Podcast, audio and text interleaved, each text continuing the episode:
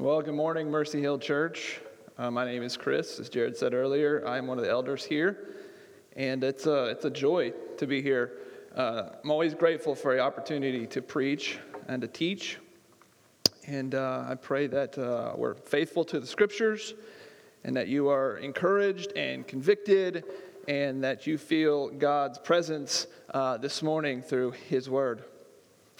We are continuing our sermon series through the book of John, and uh, we are in John chapter 10. So I'm going to give you a couple seconds to grab your Bible. Uh, paper uh, would be the, the best option because I want, to, I want you guys to, to pay attention and to follow along and feel like you're part of uh, this service as much as, as possible this morning. I'm going to jump right in not going to waste any time with a, a story of some kind. The Christian life is defined by the subject of our worship. Uh, the, the pinnacle of that, of the Christian life, is Jesus. Worshiping Jesus, where we can find our joy and our satisfaction. The world competes for our worship. The enemy competes for our worship, whether that's our comforts, um, tempting us with comforts, consumption, our social needs, po- uh, political needs, whatever uh, those, whatever you first thought of in your head, the world competes for our worship in these things. Distraction after distraction. But in, in, the, in the middle of that noise, in the middle of those distractions, in the middle of the, the, the, the stirring and the busyness and the craziness and, the, and the, the call to try to compete for your worship, Jesus is calling. Jesus is calling you. He's calling you this morning. Jesus is calling others who don't even know him yet. He is gathering his flock as the good shepherd. Spoiler alert uh, that Jesus is the Good Shepherd, as we'll see in our scripture this morning. But our scripture this morning in John chapter 10 sits between two, two opposites. So in chapter 9, verse 38, we saw last week that this blind man who was healed by Jesus after being interviewed, or we'll say interrogated four times by the Jewish leadership, Finally, Jesus says to him in verse 37 You have seen him, and it is he who is speaking to you. In other words, talking about the Son of Man. Do you believe in the Son of Man? And the blind man says, Lord, I believe, and he worshiped him. It took a while. It took a few seconds. It took more than seconds. It took four interviews, working through the process, Jesus teaching him, speaking to him, showing who he is. But this man came to believe and worshiped Jesus. His sight was restored, and clear, more clearly and more clearly did he see Jesus for who he was, who is the Savior, the Messiah, the promised one, the rescuer. But the opposite of that is was found at the end of our section of text in verses 19 through 21. It says, There was again a division among the Jews because these words, many of them said, He has a demon and is insane. These Jewish leaders got to the so angry and to, to a point that they said that Jesus was insane.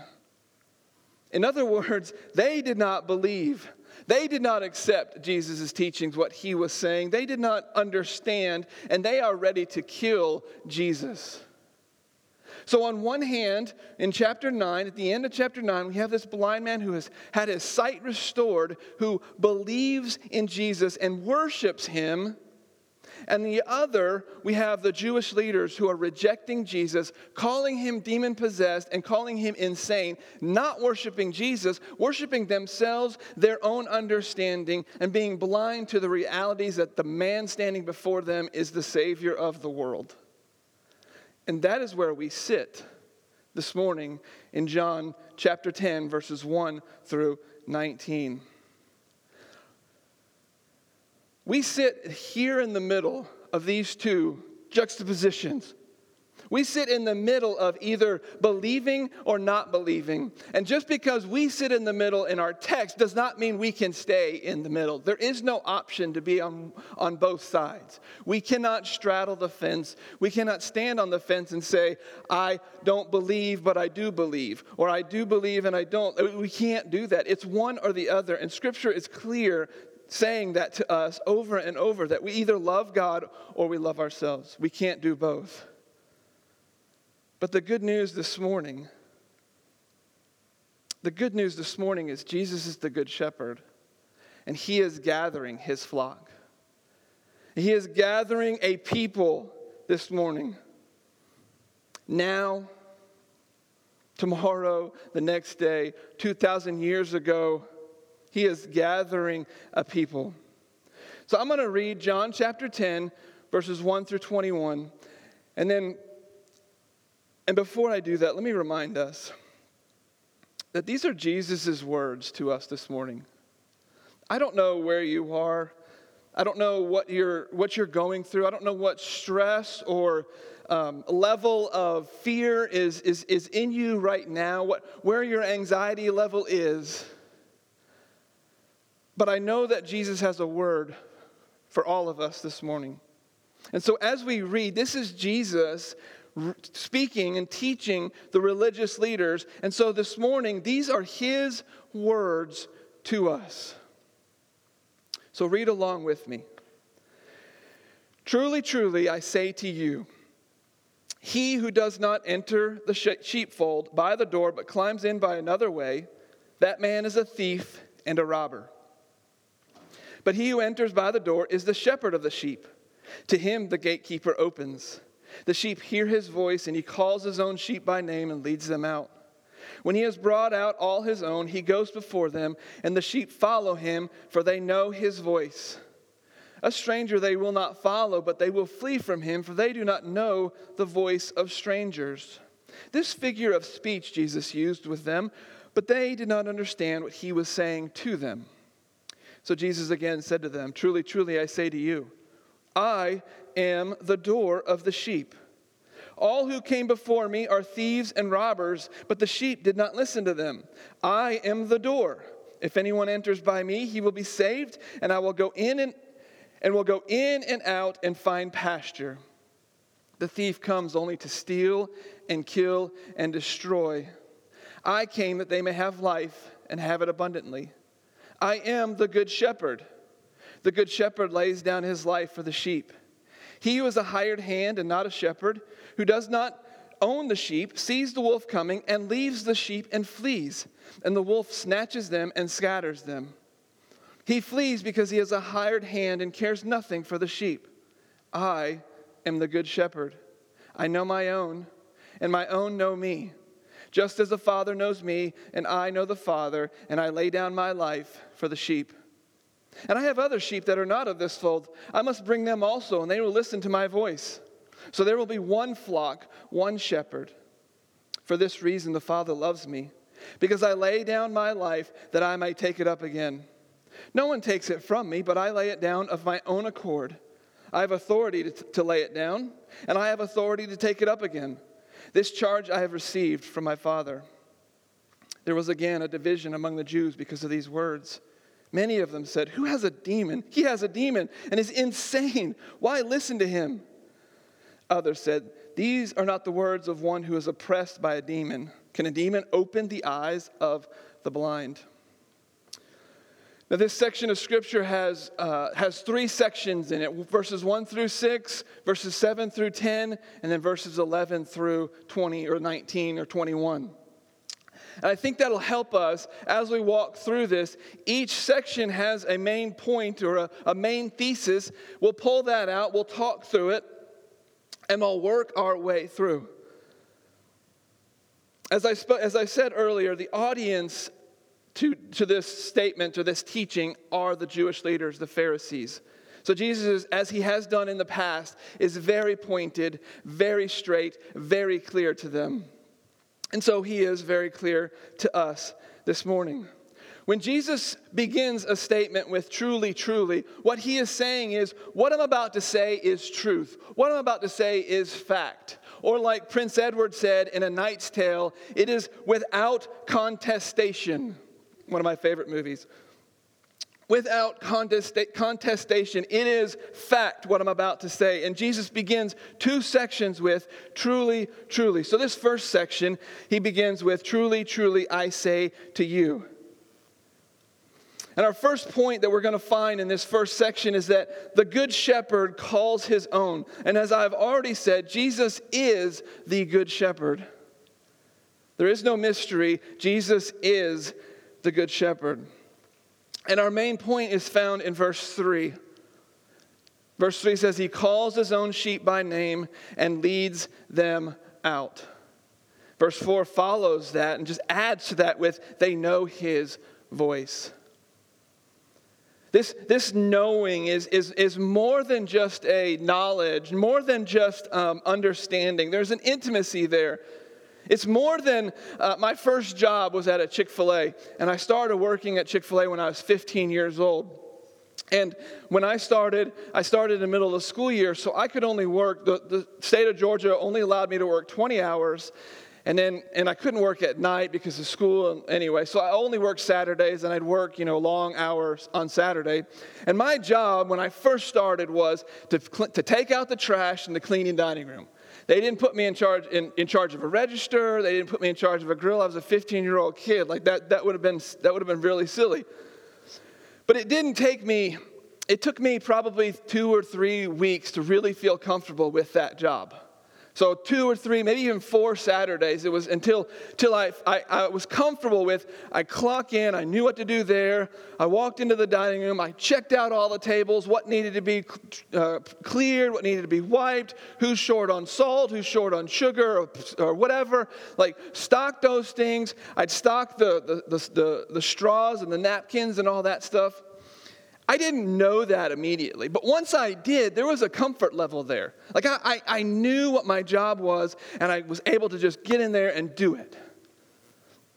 Well, this, this knowledge that, that, that, that Jesus is calling his sheep and that they know his voice, it's more than, than just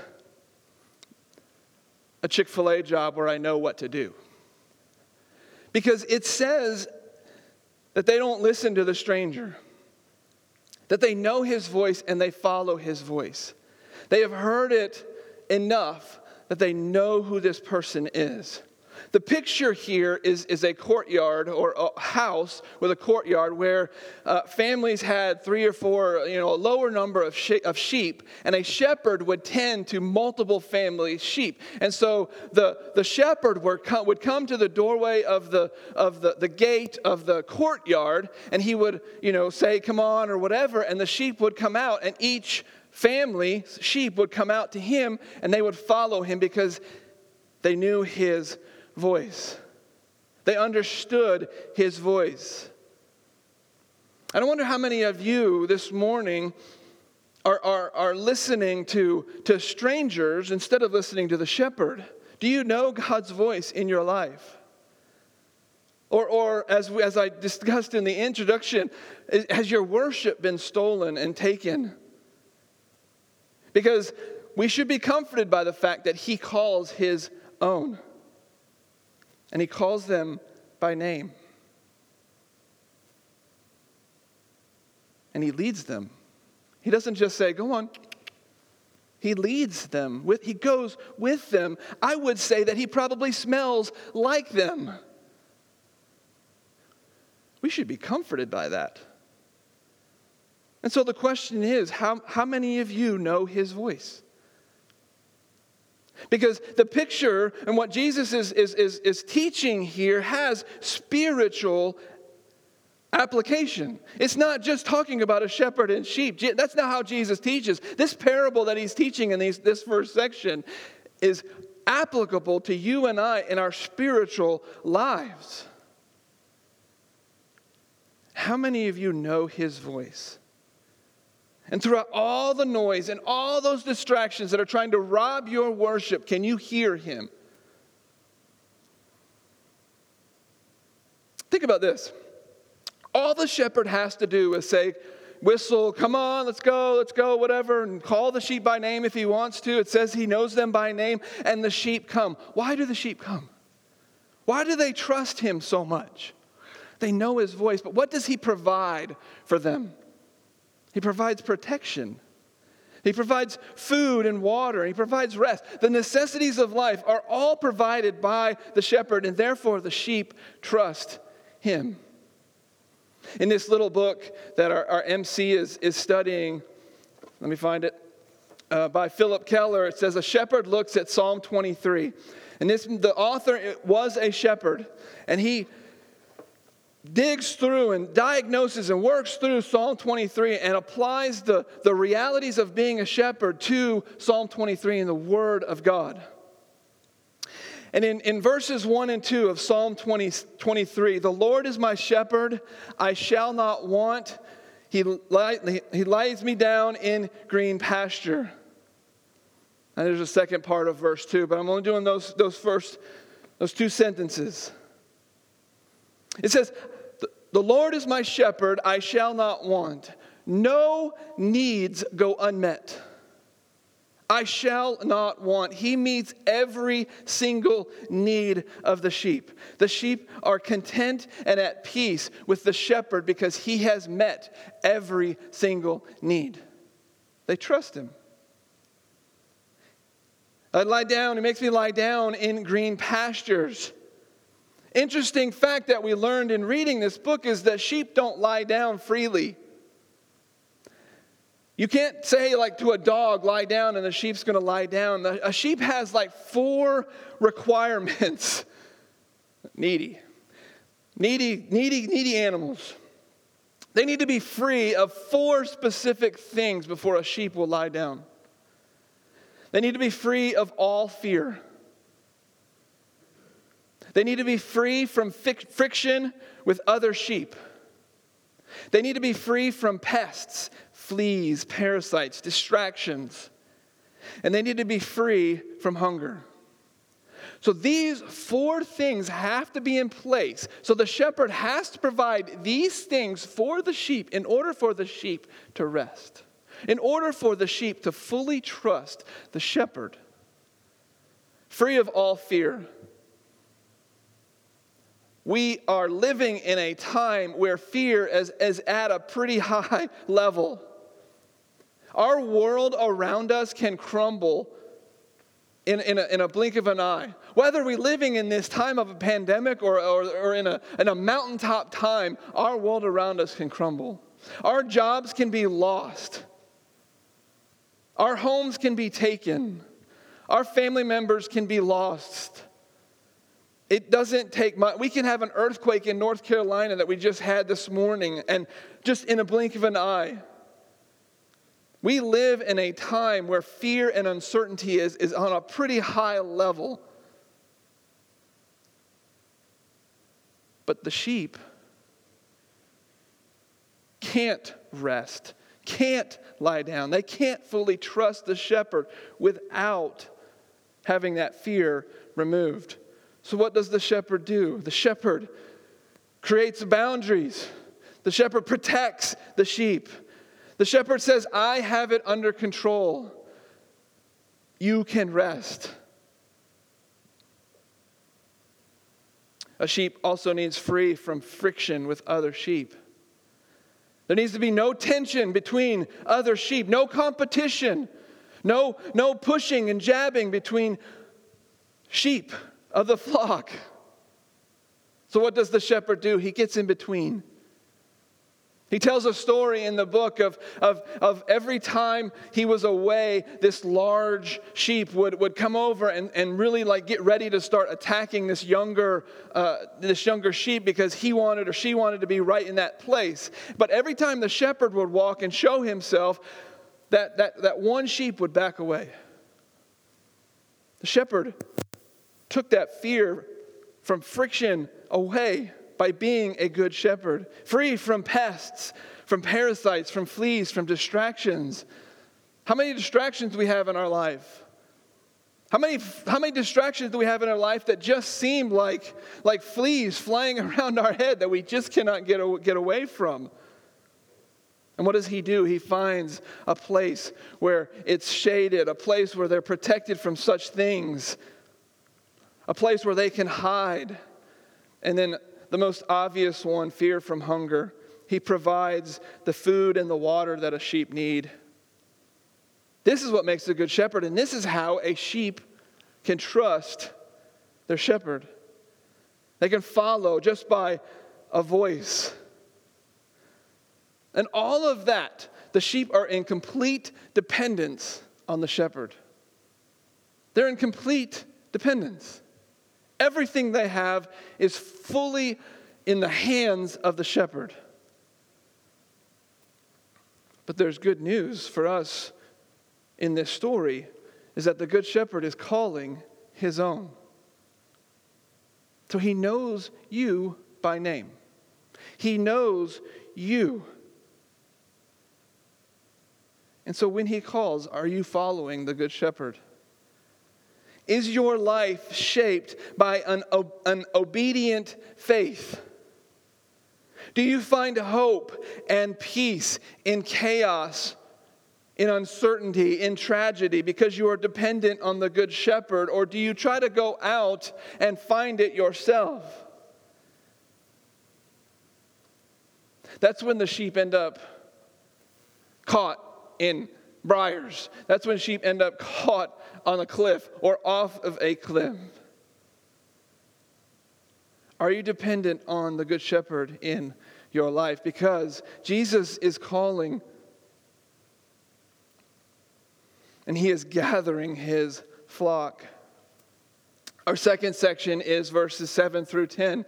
If, if the first section is, is the what, if the first section is, is what Jesus is doing, the second section is the why. So Jesus is gathering a flock. Well, the second section is, is that the good shepherd offers abundant life. And this is why he is gathering a flock, or he's gathering his people, or his own. So let's read verse 7 through 10 really quick. So Jesus again said, because, because they did not understand. So the, the Jewish leaders, Jesus was speaking in parable it's a figure of speech. They did not understand. So Jesus says, okay, let me, let me say it again, kind of thing. So, verse 7 So Jesus again says to them, Truly, truly, what I'm about to say is true, is fact. I say to you, I am the door of the sheep. All who came before me are thieves and robbers, but the sheep did not listen to them. I am the door. If anyone enters by me, he will be saved and will go in and out and find pasture. The thief comes only to steal, kill, and destroy. I came that they may have life and have it abundantly. I am the good shepherd. The main point is verse, the second part of verse 10 and the first part of verse 11. I came that they may have life and have it abundantly. And I am the good shepherd. Jesus makes two statements here that, that begin to rattle and anger the Jewish leaders on a level that we would not understand. He says, I am the door and I am the good shepherd. And this is number three and number four of the seven I am statements in the book of John that Jesus makes. I am the door and I am the shepherd.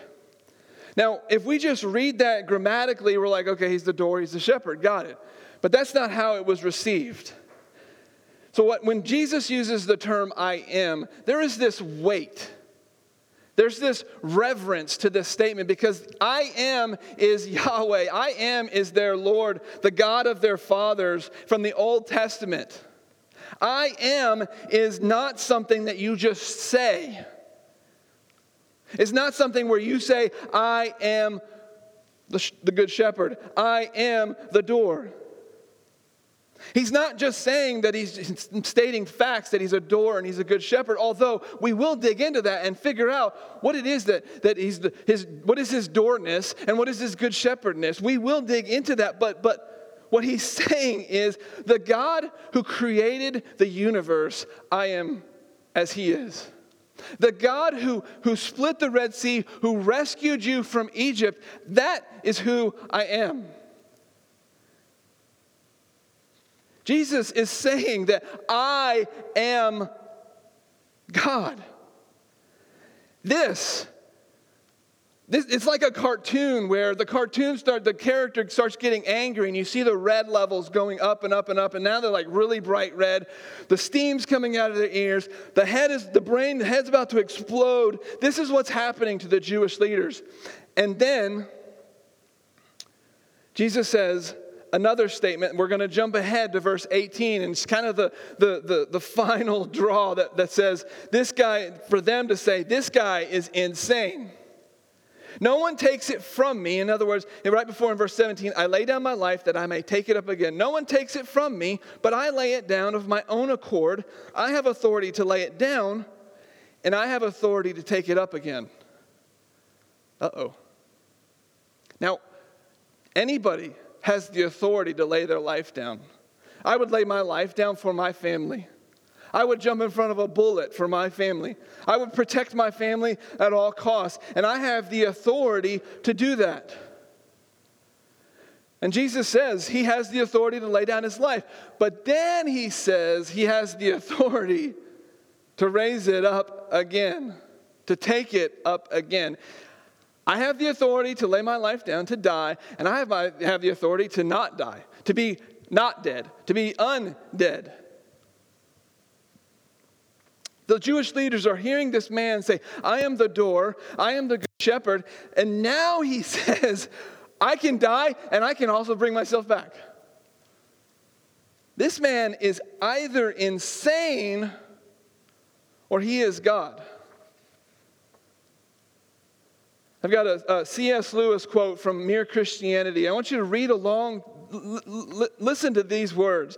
I am trying here to prevent anyone saying the really foolish thing that people often say about him being Jesus.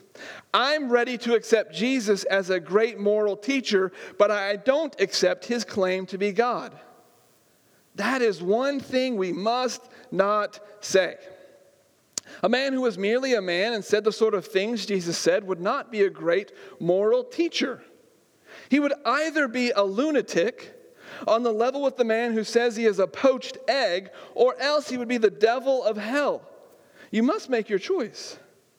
Either this man was and is the Son of God, or else a madman or something worse. You can shut him up for a fool. You can spit at him and kill him as a demon, or you can fall at his feet and call him Lord and God. But let us not come with any patronizing nonsense about him being a great human teacher. He has not left that open to us, and He did not intend to. Either Jesus is insane, either Jesus is a crazy man, or He is exactly who He says He is. Truly, truly, I say to you. What I'm saying is fact. He is the Good Shepherd. So our scene changes a little bit in verses 7 through the end of our section this morning. Now we're looking at, at a pasture. We're out in a pasture. We're no longer in a courtyard. We're now in a pasture. And Jesus is, is talking about a shepherd, and he says that he is the door. So, out in the pasture, you would have some sort of pen, usually uh, a circle with, with one doorway where you go in and out, rocks, keeping the, the, the, sheep in. Maybe and hopefully on top of those, the rock wall would have thorn bushes so it would keep uh, other animals from jumping in and getting the sheep. And in the doorway, the shepherd would rest. In the doorway, the shepherd would even sleep. He would lay across the, the entrance. And it's the doorway where he would allow sheep to go in and out. He was the way in and the way out. And spiritually speaking, Jesus is the only way to the Father. He is the only way to salvation. He is the only way to rescue us is through Jesus. Later in John 14 verse 6, Jesus says, "I am the way, the truth and the life. No man comes to the Father except through me. I am the door." Verse 9 uses a term, uses a word called saved. If you're talking about a shepherd and you're talking about sheep and you're the door and you're the good shepherd, what do they need to be saved from? Well, for us, remember the audience. The audience are the Jewish leaders. They need to be saved Sheep need to be saved from those fears that we discussed just a few minutes ago. And the religious leaders need to be saved from their religiosity. They need to be saved from their moral practices. They need to be saved from their pride. They need to be saved from their sin. As do all human beings. The Good Shepherd offers something that, that you and I can't get on our own. The Good Shepherd offers abundant life. And that begins with salvation. That begins with being saved. That begins with the Good Shepherd letting the sheep into the pen, into the area where He is the door.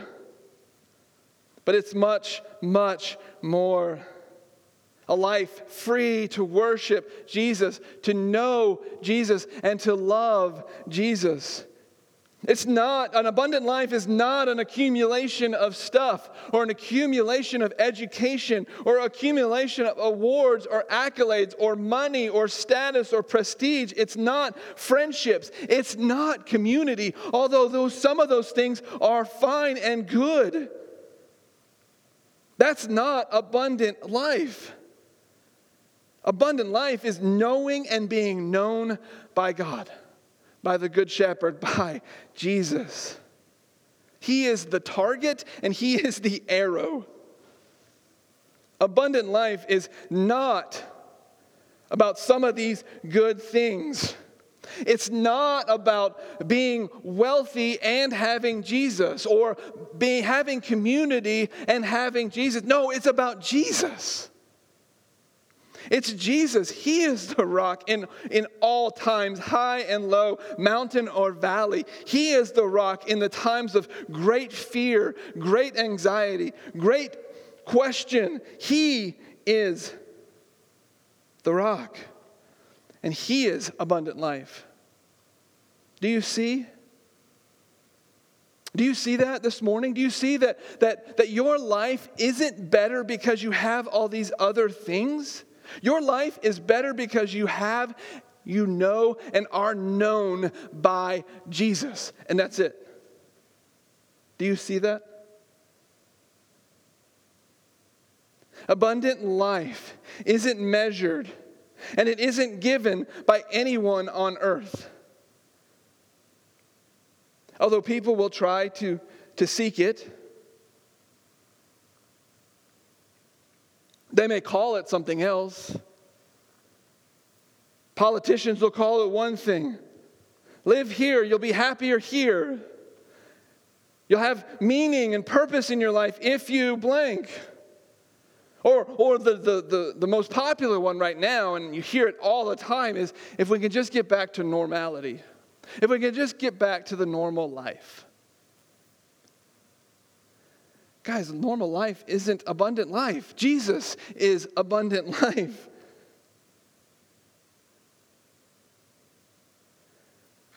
We, we believe lies, we believe deceptions and thinking that we have to have certain things or do certain things to be certain people have certain influence or whatever, but that's not what Jesus says. Jesus says, I am the good shepherd and I am offering abundant life. I came to give life abundantly. That's who Jesus is. Abundant life is not found in our world. No matter how hard we try, no matter how good we are, no matter how um, sacrificial we may even be, it is not found in our world. It's only found in a person, in a person named Jesus.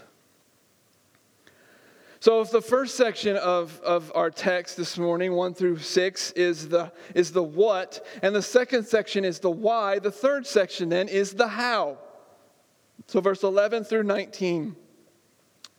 The third point is the Good Shepherd knows his own and gives up his life for them. Let's read 11 through 19 real quick and we'll finish. I am the good shepherd. The good shepherd lays down his life for the sheep. He is a hired hand and not a shepherd, who does not own the sheep, sees the wolf coming and leaves the sheep and flees. and the wolf snatches them and scatters them. He, he flees because he has a hired hand and cares nothing for the sheep. I am the good shepherd. I know my own, and my own know me, just as the Father knows me, and I know the Father, and I lay down my life for the sheep. And I have other sheep that are not of this fold. I must bring them also, and they will listen to my voice. So there will be one flock, one shepherd. For this reason, the Father loves me, because I lay down my life that I may take it up again. No one takes it from me, but I lay it down of my own accord. I have the authority to lay it down, and I have the authority to take it up again. This charge I have received from my Father. Our main point in this section is that is verse 15, I lay down my life for the sheep.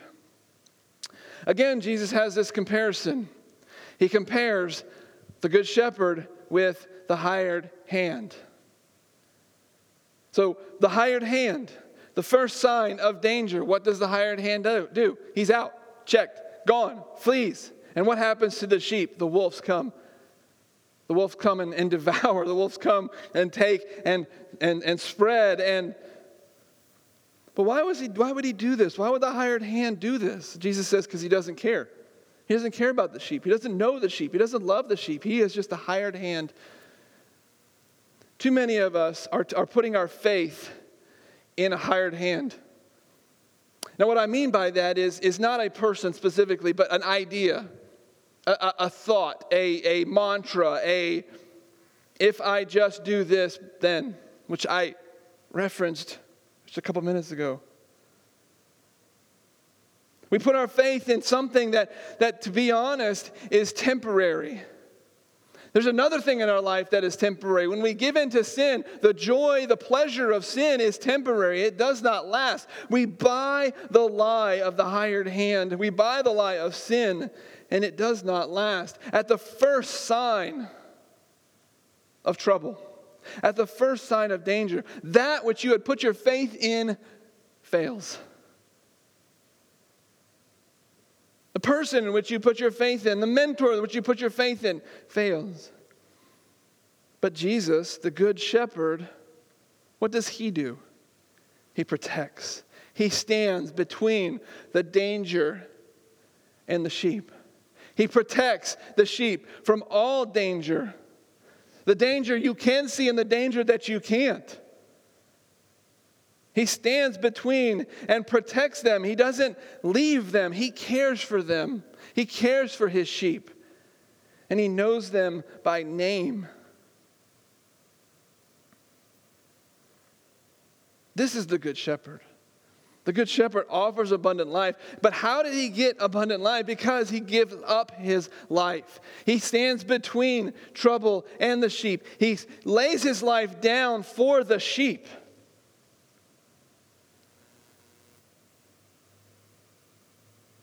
Jesus gives everything up for the sheep. Are you seeing this picture that Jesus is painting? Are you seeing that, that nothing compares to Jesus? He is the Good Shepherd. And what he offers is far greater because he gave everything up. And he had the power to do so. Jesus is the Good Shepherd. Turn in your Bibles to Isaiah 53. Now, this should be a familiar, I think a familiar text. If you've been in church any period of time, you've heard, you've uh, uh read even maybe. Isaiah 53, uh, on, the, on, on your screen, you'll have verse 6 and 7, but I'm going to back up. Sorry, Matt, I'm going to back up to uh, verse 3, and this will not be on your screen, so just hear me or read along with me. He, being Jesus, now, this is written by Isaiah, who is a prophet hundreds of years before Jesus even arrived on earth. Verse 3 He was despised and rejected by men, a man of sorrows and acquainted with grief. And as one from whom men hide their faces, he was despised, and we esteemed him not. Surely he has borne our griefs and carried our sorrows, yet we esteemed him stricken, smitten by God, and afflicted. But he was pierced for our transgressions, he was crushed for our iniquities. Upon him was the chastisement that brought us peace, and with his wounds we are healed. I'm going to pause there for a second. Jesus, the Good Shepherd, gave up his life. The Good Shepherd gave up his life, not just for sheep, real sheep, as if the illustration was with what Jesus is teaching is true, but in spiritual, for his church, for his people, he gave up his life. He was despised and rejected, a man acquainted with grief he, had bo- he has borne our griefs and carried our sorrows, smitten by God and afflicted. He was pierced for our transgressions, he was crushed for our iniquities. Upon him was the chastisement that brought us peace. Peace. What peace? And with his wounds we are healed. Healed. This man, this good shepherd, lays down his life, and the sheep are healed and have peace. How is this even possible? Why did the good shepherd lay down his life? What did he save them from? He saved them from their sin, he saved them from themselves. The sin problem that we are born with and born into. The good shepherd gave up his life and was pierced for our transgressions. That is Jesus. But now, verse 6 and verse 7 All we like sheep have gone astray. We have turned every one to his own way. And the Lord has laid on him the iniquity of us all. He was oppressed and he was afflicted, yet he opened not his mouth. Like a lamb that is led to the slaughter, and like a sheep that before its shears is silent, so he opened not his mouth. This good shepherd, this is Jesus who says, I have the authority to give up my life. I have the authority to raise my life or take it back, kept his mouth closed and obediently gave up his life. For what does verse 6 say? All of us, like sheep, have gone astray. We have turned every one to his own way. We are rebellious creatures who do the opposite of what God says, and yet he still laid down his life for you and for me. The character in this, in this section of scripture that is crazy, in my opinion, the character that is insane in this section of scripture is not Jesus. It's not the blind man from chapter 9. The character or characters are the Jewish leaders, the religious leaders. They have been told over and over and over who Jesus is truth, fact, without contestation. And Jesus has been clear with them, and they do not understand. They have become more and more blind thinking that their goodness, that their right living, that their, the, their provisions, the way that they live, what should, would, or could provide for them the life that they think they, they, they want or, can, or need. But the reality is, is only Jesus can provide what they need, and they don't even know it. That's, that's the crazy character in this story. We were all made with a need for Jesus. We all need rescuing. It does not matter who you are or what you do, every person is born with a need for Jesus because of sin. We need a rescue. And every person worships. The question is who do you worship? Do you worship the Good Shepherd? Do you worship Jesus? Or do you worship yourself? Or something else. See, the Good Shepherd, he, he leads us, he leads you to worshiping him where we find peace and we find hope. We find security that sheep need. The only hope this morning for any of us who can listen and hear this is Jesus. And He is God. And He came to rescue. He came gathering His sheep. He came to rescue His people from themselves.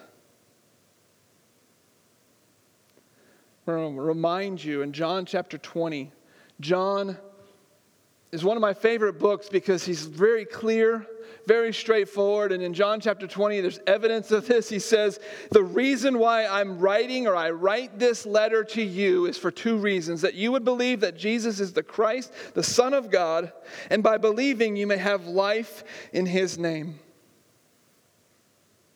That you would believe that Jesus is the Christ, the Son of God, and by believing, you may have life in his name.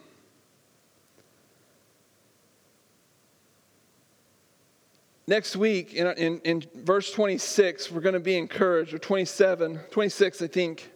Yeah, 26. Verse 27 My sheep hear my voice, and I know them, and they follow me.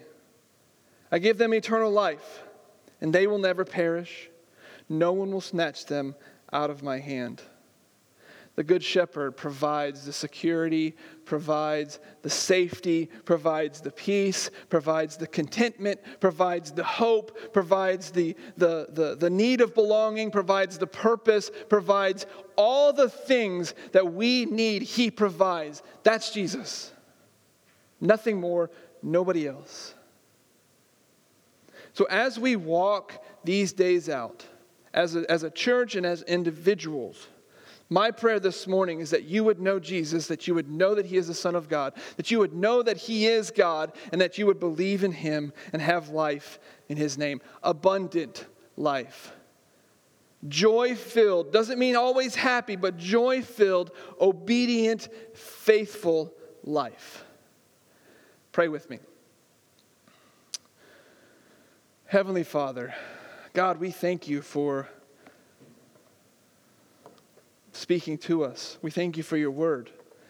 That 2,000 plus years old, that it's still relevant and it still speaks to us. I pray that, uh, that if anybody who has he- heard these words or um, will hear these words that don't know you, God, that you would call them, that they would know your voice, and that you would call them by name. We thank you for uh, loving us and sending your son Jesus for us, and that in Jesus we have life. In Jesus we have abundant life. I pray that today we would get opportunities to share that abundant life with those around us. Help us to be obedient and to live as you want us to live. We need your help. We need your spirit. So we pray and ask you to work. In Jesus' name, amen.